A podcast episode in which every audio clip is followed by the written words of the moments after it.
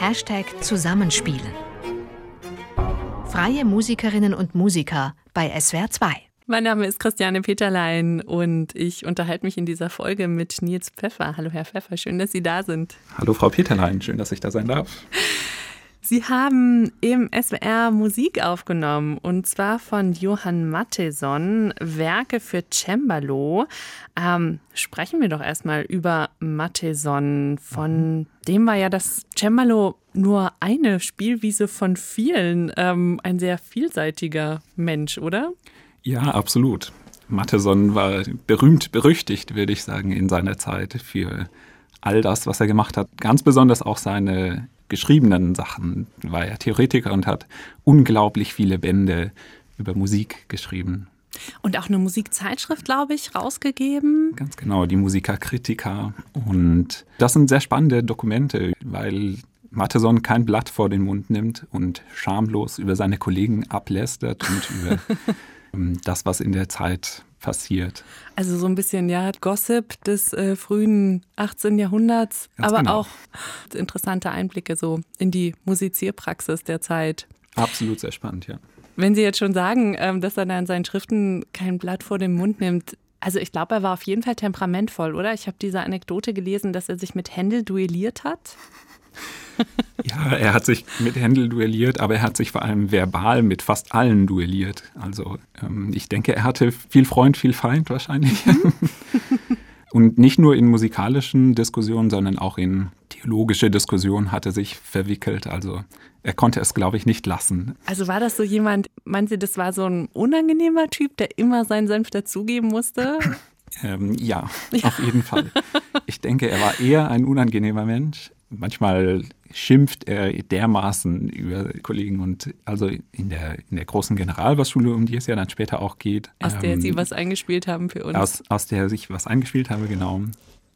Ähm, lässt er immer mal wieder so Sprüche vom Band wie ähm, ja, wer das nicht spielen kann in Cis-Dur vom Blatt, der ist nicht mehr als ein Stümper und ähm, sollte sich etwas schämen. okay. Ja, er hat Opern geschrieben, er hat geistliche Musik geschrieben, er war auch Musikdirektor am Dom in Hamburg. Er hat seine Musikzeitschrift rausgebracht und dann hat er eben auch noch für Cembalo komponiert, diese große Generalbassschule rausgebracht. Aber was hat denn das Cembalo? Was meinen Sie bei ihm im Leben oder so als Musiker? Was hat das für eine Rolle bei ihm eingenommen? Er war jetzt kein gefeierter Cembalo-Virtuose, der jetzt auch noch überall eingeladen wurde, um, um Cembalo Solo zu spielen, oder? Das nicht. Aber man, man muss natürlich wissen, dass ähm, Tasteninstrumente generell, nicht nur das Cembalo, auch die Orgel, das Klavichord in der Zeit, die zentralen Instrumente sind für jeden, der irgendwie komponiert. Jeder, der in der Musikwelt aktiv ist, ist auf jeden Fall auch ein Klavierist oder ein, ein Cembalist. Und so war das bestimmt auch bei Matheson. Eigentlich, ja, es war für ihn so die Grundvoraussetzung, klingt so ein bisschen so. Ähm, ja, es ist die, die Grundvoraussetzung, aber dann kommt natürlich auch noch dazu, dass er, ich denke, einfach auf allen Instrumenten zeigen will, wie toll er ist und was für schwierige Sachen er schreiben kann. Also man muss wissen, diese Stücke aus der großen Generalbassschule sind technisch sehr, sehr anspruchsvoll. Ähm, da geht das wirklich sehr heftig zur Sache und ich habe manchmal auch Zweifel, ob Matheson das überhaupt selbst so spielen konnte oder ob er da vielleicht an sein Publikum einen höheren Anspruch gerichtet hat als an sich selbst. Also ich wage zu bezweifeln, dass in so entfernten Tonarten wie jetzt Distur, Fistur, selbst Matheson ähm, diese Stücke, die er da geschrieben hat, vom Blatt spielen konnte. Das, also wenn er das gekonnt hat, dann ähm, Hut ab. Dann Hut ab. ja, er wandert da in seiner Generalbassschule durch alle Tonarten. Sie haben es jetzt schon gesagt, das ist technisch wahnsinnig anspruchsvoll. Was meinen Sie denn oder wissen Sie, an wen er sich da gerichtet hat mit seiner Generalbassschule? Wer die Schüler, vielleicht auch Schülerinnen waren, für die er geschrieben hat? Ja, es sind ja ähm, lauter Probstücke. Das heißt, da geht es wirklich darum, einen angehenden oder vielleicht auch schon einen aus, voll ausgebildeten Tastenspieler, einen Organisten oder einen Cembalisten auf die Probe zu stellen. Und es gibt zum Beispiel berühmte Dokumente von Probespielen für Kirchen, also wenn sich jemand auf eine Kirchenstelle bewirbt, dann wird dieser Kandidat auf die Probe gestellt und muss diverse Aufgaben erledigen. Und so ein bisschen in dem Kontext kann man das lesen. Also es, es geht darum, einen Kandidaten auf die Probe zu stellen. Ob das jetzt ein Schüler ist oder ein, ja, wer auch immer. Ja, äh, jetzt sind es Sie. Jetzt bin es ich. Ja, genau, den wir jetzt hören mit dem Probestück, mit dem ersten aus der Oberklasse, also wirklich dem ganz fortgeschrittenen Teil aus dieser Generalbassschule. Daraus hören wir Sie mit einem Stück in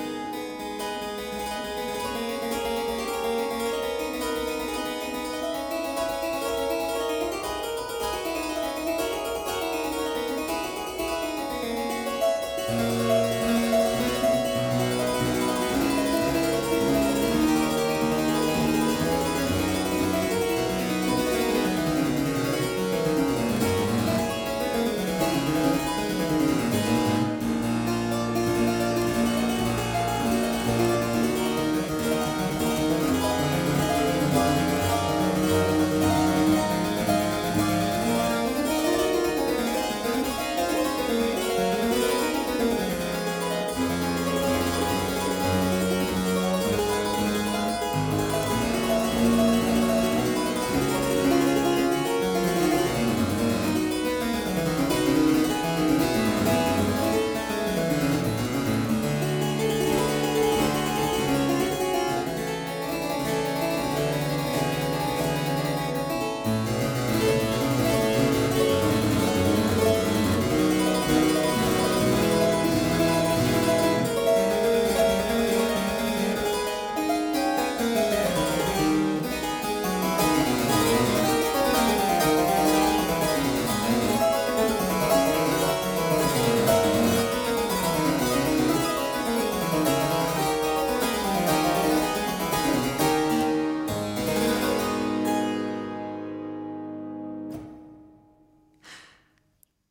Ja, sehr virtuos, dieses Stück in A-Moll aus der Oberklasse, einem Teil aus der großen Generalbassschule von Johann Matteson.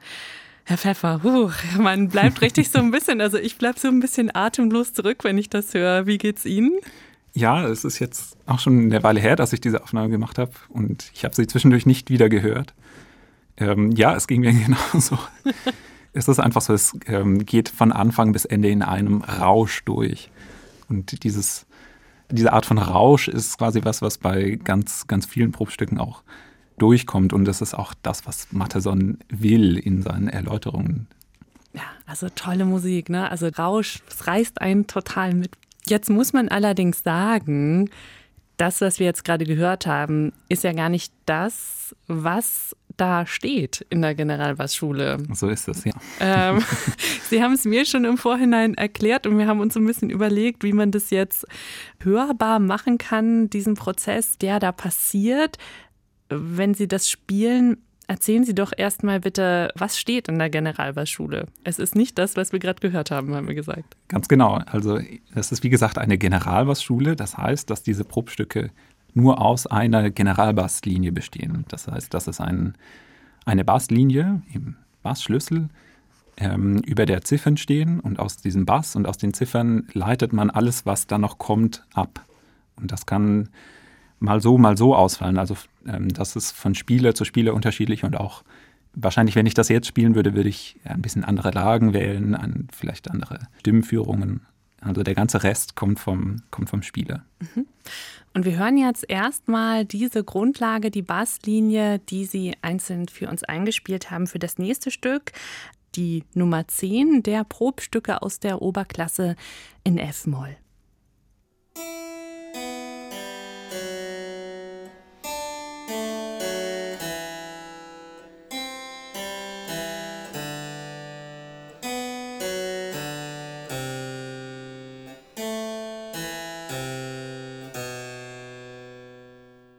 Ja, das war sie. Diese Basslinie der Nummer 10 in F-Moll Was kann man jetzt damit machen, Herr Pfeffer? Ja, man kann natürlich, wenn man jetzt anfängt, mit so einer Linie zu arbeiten, ähm, erstmal ganz schlicht spielen. Also Philipp Bödecker, ein Stuttgarter Komponist, der auch eine Generalbassschule geschrieben hat, beschreibt ganz schön, was diese Linie ist. Es ist, ähm, sind viele Stimmen, die in einem Mittelpunkt zusammengezogen werden, die sich auf einen Punkt konzentrieren. Und die Aufgabe ist es dann natürlich zunächst, das wieder zu entfalten. Das heißt, aus dieser einen Stimme erstmal vier Stimmen, einen normalen, strengen, vierstimmigen Satz zu machen. Okay, den haben Sie auch für uns eingespielt, den haben wir jetzt.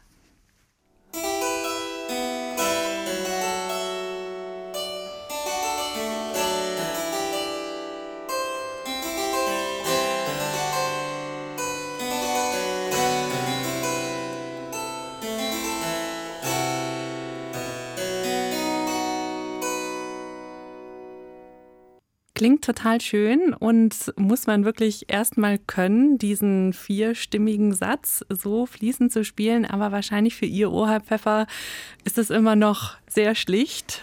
Ja, das, genau. Ähm, also Matheson spricht da auch immer mal wieder davon. Er sagt an manchen Stellen, hier soll man bitte schön schlicht spielen. Mhm. Und ich denke, das ist dann, ist dann so etwas, ein strenger vierstimmiger Satz. Aber äh, man kann dann natürlich noch viel weiter gehen und noch viel interessantere Sachen rausholen. Genau zu dieser Passage gibt Matheson nämlich die Anmerkung, man solle die linke Hand in Oktaven spielen. Das sagte er immer wieder. War ihm irgendwie sehr wichtig, dass, die, dass der Bass selbst dadurch vielleicht größer und wie großzügiger wirkt. Und dann schreibt er noch dazu, dass man die Septime, also es kommt immer in der Taktmitte eine Septim, ähm, wenn man diese Dissonanz auflöst, soll man das zierlicher machen, als man es gewöhnlich macht. Mhm. Und in der Aufnahme, die wir jetzt gleich hören werden, habe ich damit ein bisschen experimentiert, wie so eine zierliche Auflösung klingen könnte. Ich mache das jedes Mal anders.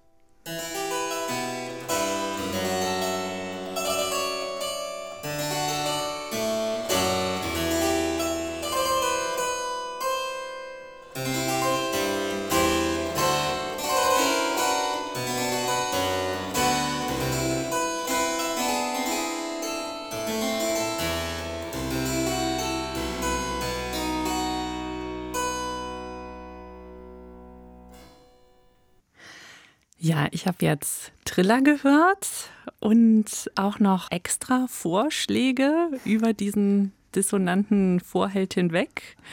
Das ist absolut richtig. Ich habe eben mit einem einfachen Triller angefangen, dann eine kleine melodische Verzierung. Beim dritten Mal so ein bisschen etwas, was man auch bei Bach oft hören kann, mit noch zusätzlichen Stimmen darunter. Und zum Schluss die Kombination aus allem, also diese zusätzlichen Bachschen Stimmen und den Triller noch dazu. Okay, und Sie haben jetzt aber noch eine vierte Version für uns eingespielt. Das hat jetzt noch nicht gereicht, was wir gerade gehört haben. Ja, das hat mir noch nicht gereicht. Ich habe mir da zum Anlass genommen, was Matheson immer wieder anmerkt, dass man noch weiter gehen kann als das, was, ähm, was er in seinen Erläuterungen immer dazu schreibt. Er sagt, das, was er da erläutert, ist quasi das Minimum dessen, was man machen muss. Aber ein geübter Spieler soll bitte schön auch darüber hinausgehen und noch schönere Sachen versuchen zu spielen. Und das war jetzt in der Version, die wir gleich hören werden, mein Versuch, noch einen Schritt weiter zu gehen und noch mehr mit Brechungen, mit Arpeggi, mit Skalen, mit Läufen zu arbeiten, sodass das Ganze etwas Glitzerndes bekommt.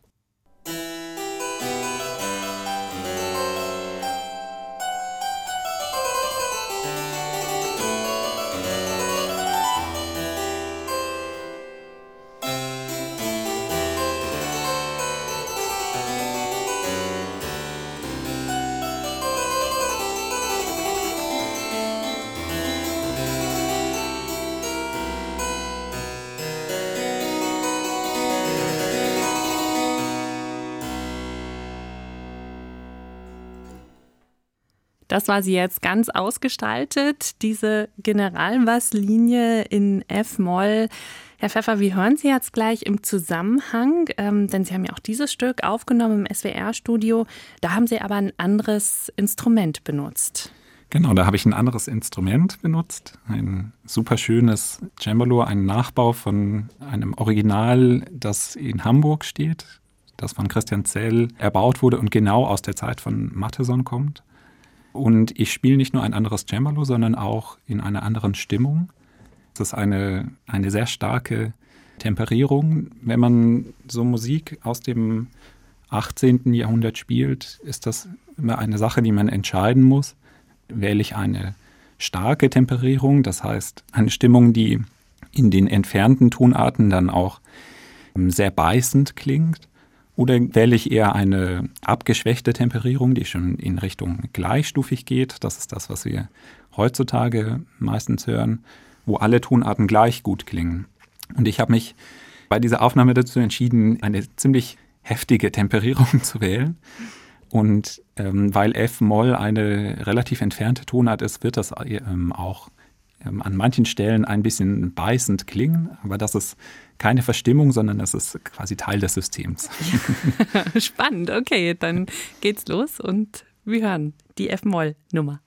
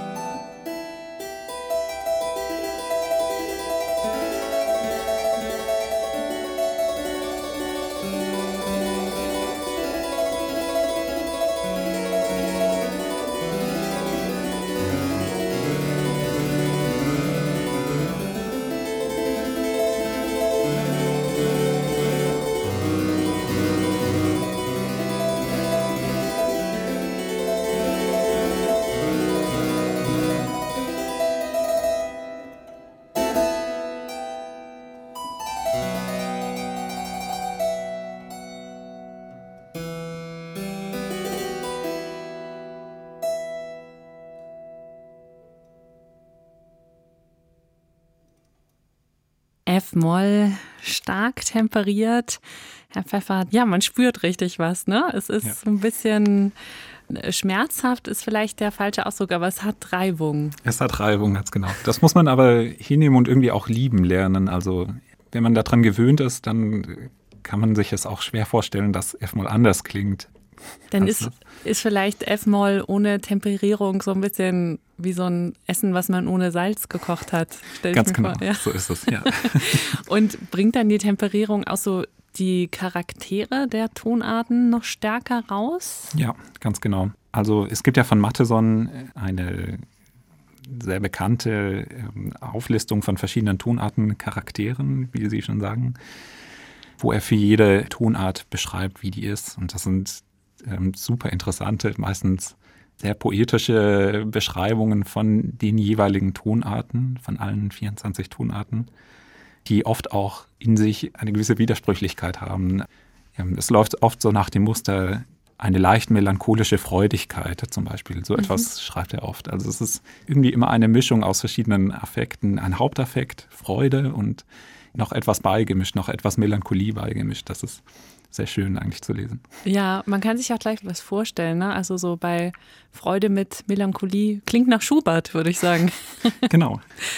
Ja, wie haben Sie denn eigentlich Matheson und seine Musik lieben gelernt? Wie sind Sie auf den gekommen? Weil man muss ja sagen, das ist nicht, er ist nicht äh, Händel wie äh, ja sein einziger Duellpartner oder Bach. Also ist jetzt keiner der Komponisten aus der Zeit, die so in der allerersten Reihe stehen.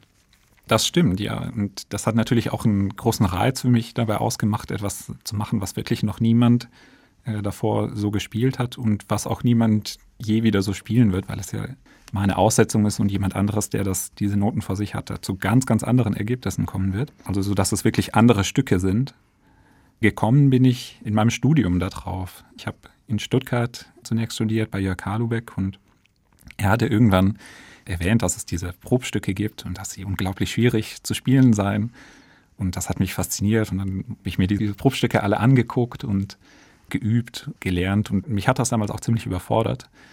Ähm, aber die Faszination ist immer geblieben. und mit der Zeit ähm, ja, konnte ich das dann auch irgendwann spielen.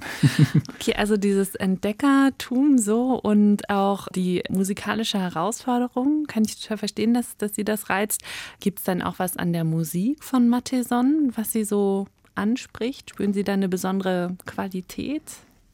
Ja, es ist zumindest, wie ich Matheson lese, erinnert mich das vielleicht an ein, ein, ein super üppiges äh, Barockgemälde, das ganz groß ist und ganz völlig überdimensioniert ist und in allem irgendwie noch verrückter und noch weiter geht.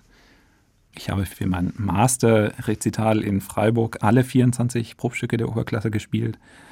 Und in der Gesamtheit ist das so ein bisschen wie das Tiepolo-Fresko im Residenzschloss in Würzburg. Das ist so ein riesiges Deckengemälde, was einen völlig überwältigt, wenn man da reinkommt und genau, einfach total überdimensioniert ist.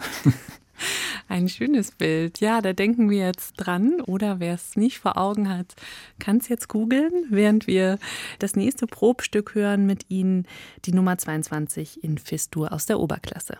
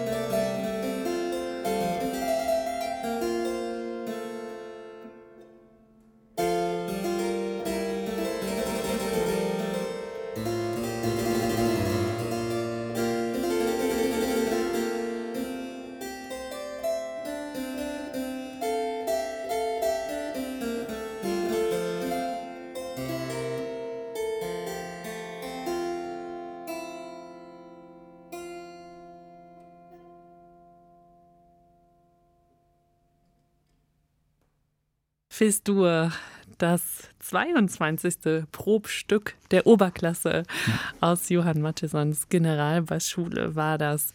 Sie haben es gerade erzählt, Sie haben für Ihren Master, für Ihr Abschlusskonzert, haben Sie diese Stücke gespielt und Sie haben sich auch wissenschaftlich mit denen auseinandergesetzt. Ich glaube auch für Ihr Masterprojekt, oder? Ganz genau. Mein Masterprojekt hat eigentlich wissenschaftlich gesehen ganz klein angefangen, einfach ähm, eine Edition von diesen Probstücken der Oberklasse anzufertigen. Das gibt es bisher noch nicht. Es gibt eine sehr alte Edition aus der Mittelklasse, aber von der Oberklasse wie gesagt, noch gar nichts. Und, Darf ich mal ja, fragen, wenn es noch gar keine Ausgabe sozusagen im Notelhandel gibt von der Oberklasse, aus was haben Sie die denn dann am Anfang gespielt? Ich habe die aus dem Original gespielt, aus dem Originaldruck. Es gibt inzwischen, ja, Gott sei Dank, unglaublich viele Digitalisate von diesen alten Musikdrucken online schon zur Verfügung. Und da kommt man sehr problemlos dran und kann die daraus auch spielen. Nichtsdestotrotz sind diese Probstücke, wenn man sie aus dem Originaldruck spielt, also das hat viele Hürden, mhm. das daraus zu spielen. Es ist so, dass Matheson so ein gewisses, ja, ich würde vielleicht sagen, Fetisch hat, äh, möglichst viele Schlüsselwechsel innerhalb eines Stücks anzubringen.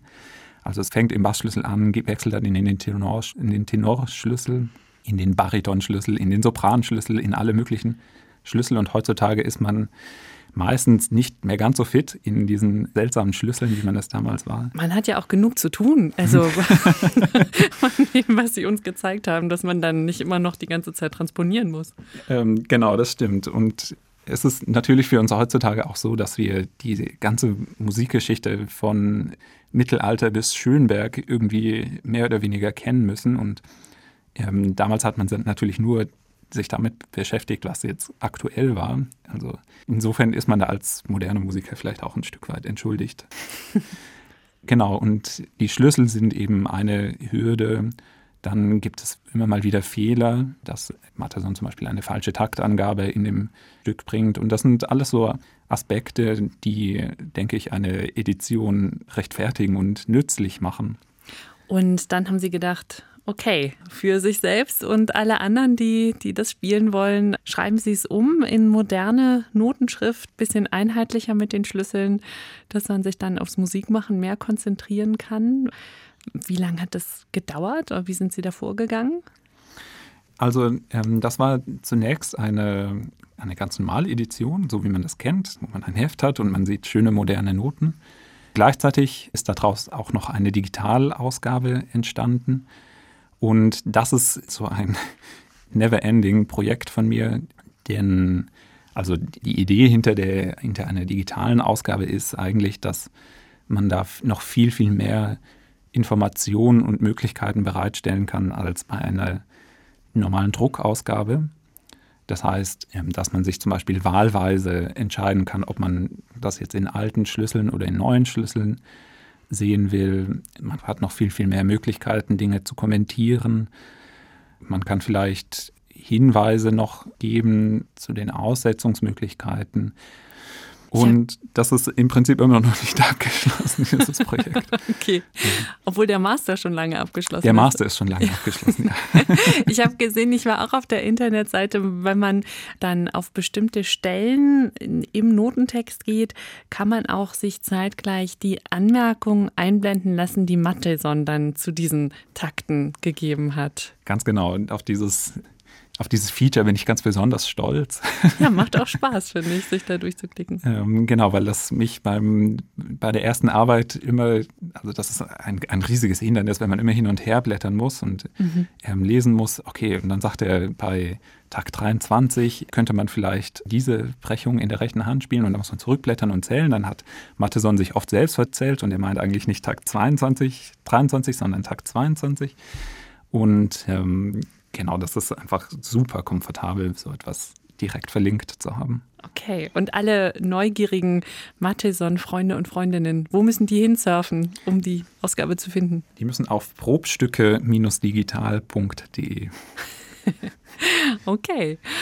Dann klicken wir uns alle rein und hören parallel schon mal Sie noch mit zwei Stücken, die Sie eingespielt haben.